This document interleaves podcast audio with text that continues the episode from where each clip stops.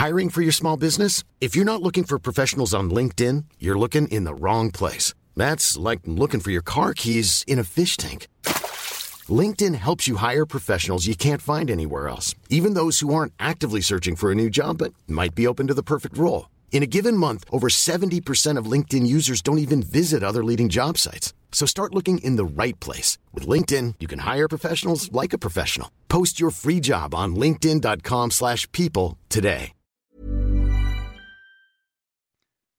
Bonjour à toutes et à tous, euh, bienvenue dans ce Morning Mood du vendredi 15 janvier, il est 5h30 à peine. euh, bonne route à celles et ceux qui écoutent ce podcast en voiture, je sais qu'il y en a pas mal.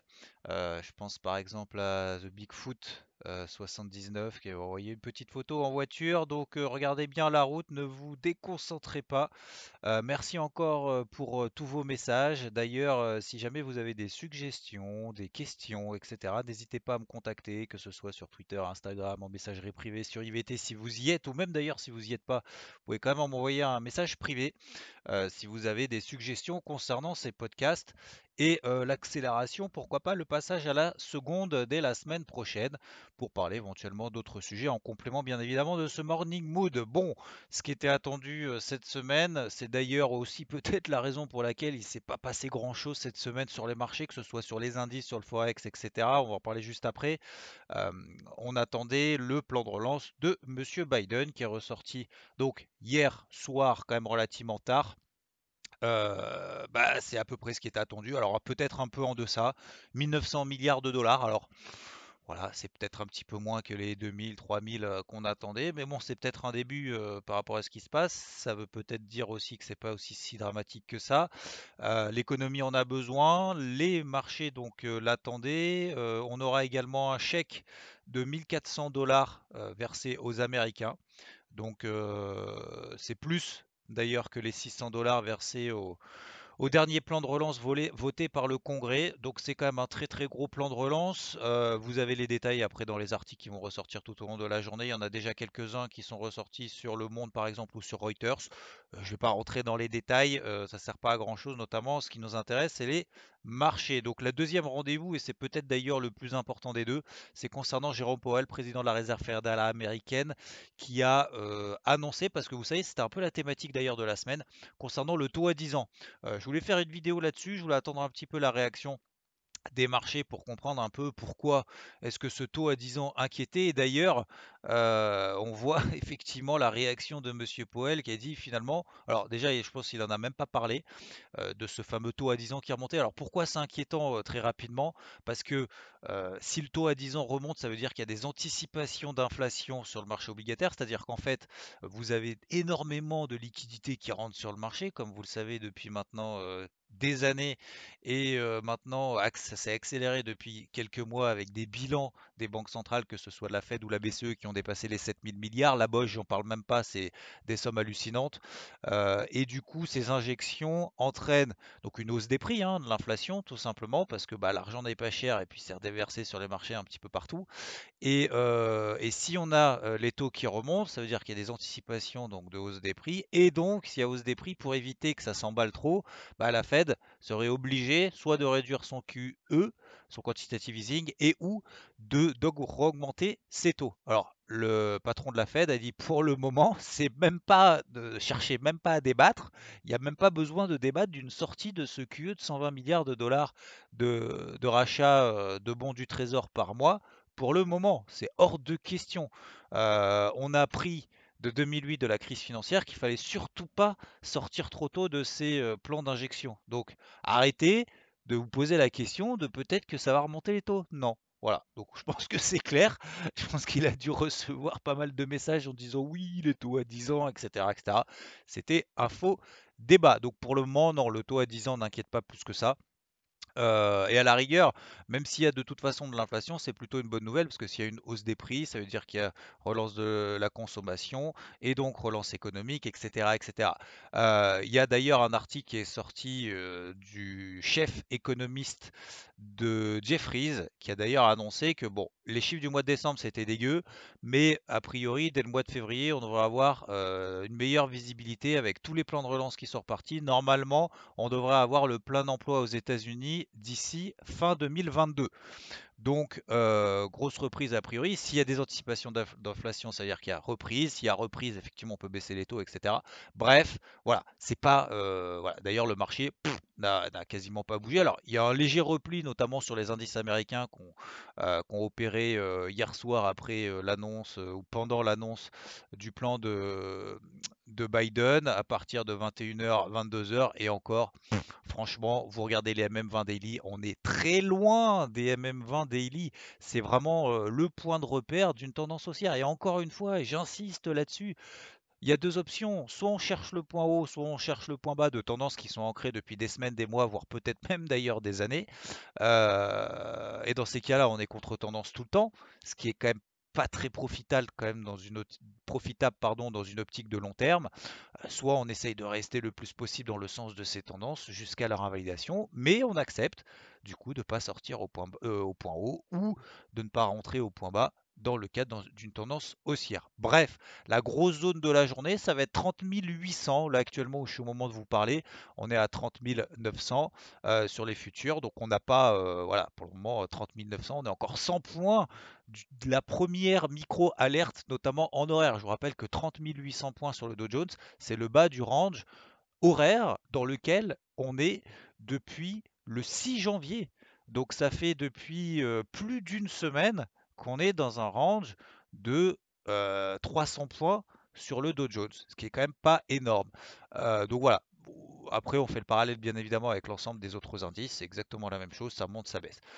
sur le marché du Forex, exactement la même chose. Moi, je m'attendais à ce qu'on ait d'ailleurs un bull trap sur le dollar index, vous vous rappelez, grosse zone mensuelle qui est en train d'être testée. On réagit la semaine dernière, on a l'impression que ça y est, c'est reparti le dollar, il est reparti comme en 40. Bah là encore pareil, on est toujours dans une tendance baissière, on est dans une tendance baissière sur le dollar index depuis mars.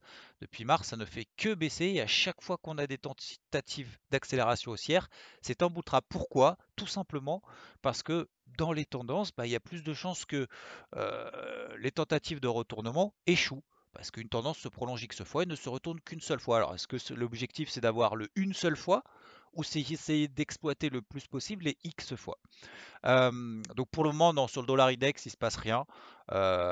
cette semaine, ça a été, j'ai dû passer trois trades, en tout cas sur le forex, deux trades sur les indices pour de l'intraday. Euh, rien de plus pour le moment, il n'y a absolument aucun départ. L'or, l'argent est en train de se stabiliser, sont en train de se stabiliser après l'impulsion baissière qu'on a connue la semaine dernière.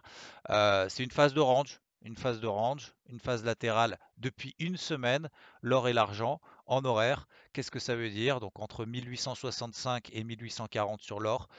A priori, d'un point de vue vraiment purement technique, on a plus de chances de sortir par le bas après l'impulsion baissière qu'on a eue la semaine dernière. Donc pour le moment, ni accélération haussière, ni accélération baissière. Voilà, c'est un peu du pile ou face. On peut anticiper. Les, deux, options sont bonnes. Soit on privilégie des achats sur support, on se dit bah ça va remonter. Euh, on est quand même sur une, belle zone, notamment en daily. Bah, soit on vend en se disant bah on va sortir par le bas de cette tendance, euh, de, cette tendance neutre secondaire au sein d'une tendance primaire qui est toujours baissière. Voilà. Les deux scénarios sont bons. Voilà. Donc euh, moi je ne joue pas pour le moment à pile ou face. J'essaye d'attendre au moins des éléments de marché pour essayer de me positionner. L'eurodoll, pareil, on a échoué sur cette zone des 1,22 qui était une zone de vente intraday qui correspondait à 50% de retracement de la baisse qu'on avait connue la semaine dernière. Euh, ça a bien, ça a bien fonctionné. On a perdu euh, tout au plus 100 pips si on avait le point haut et le point bas. Si on exploite une petite partie du mouvement, finalement, ça nous donne 40-50 pips. Et depuis, il se passe quand même pas grand chose. Hier soir d'ailleurs j'ai tenté juste un petit achat très rapide, très réactif. ça n'a pas donné grand chose. Bim, je suis sorti tout de suite à moins 7 pips. Donc franchement la volatilité est pas au rendez-vous. Ça c'est moins qu'on puisse dire. Concernant le Bitcoin, parce que c'est un peu aussi ce qui nous intéresse, c'est un peu le sujet du moment. Bah, encore une fois, je vous avais donné hier notamment ces petites phases de pression baissière qu'on avait en horaire sous la MM50 H1, si vous vous en souvenez, euh, les 34 500, 35 000 dollars, et ben on l'a pété, et puis derrière on est reparti sur les 40 000. Euh, première chose. Deuxième chose, on a invalidé également bah, la pression baissière qu'on avait connue entre dimanche et lundi, où tout le monde était en mode panique à moins 20%. On a dit, ouh là là, non, attention, on est toujours en tendance haussière, attention, on arrive sur la MM20 Daily qui a une pente ascendante absolument hallucinante. Il faut bien prendre euh, est relativisé par rapport à la volatilité qu'il y a sur le Bitcoin quand même depuis des mois, voire peut-être même d'ailleurs depuis des années, euh, qui avait pris 1000%. Bah voilà, donc euh, pour le moment, on a tenu sa zone des 30 000, on est reparti à 40 000. Il n'y a pas d'excitation plus que ça. Peut-être que ça s'excitera encore une fois euh, durant le week-end, lorsque les opérateurs bah, n'ont pas grand-chose à faire de plus finalement que de regarder les marchés, plus particulièrement les marchés des cryptos, parce qu'il n'y a à peu près que ça qui est ouvert. Enfin, il n'y a que ça qui est ouvert.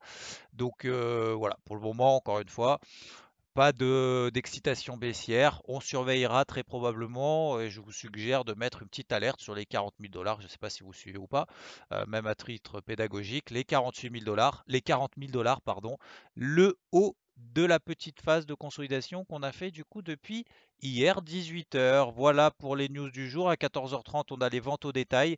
Je vous rappelle que euh, tous les soirs, alors euh, à partir de la semaine prochaine, euh, reconfinement à partir de 18h, à partir de 18h, on se retrouve tous les soirs pour débriefer, pour parler, pour discuter, pour rigoler, pour voilà, pour échanger sur Twitch en live que ce soit sur les marchés, sur la pédagogie, sur les questions que vous avez, etc. Vous êtes maintenant plus de 1100 ou 1200 euh, abonnés. Je vous en remercie.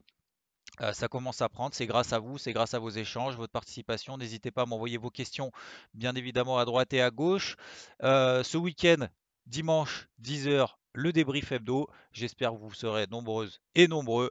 En attendant, je vous souhaite une belle route pour ceux qui sont en voiture, euh, un bon voyage dans le métro si vous y êtes.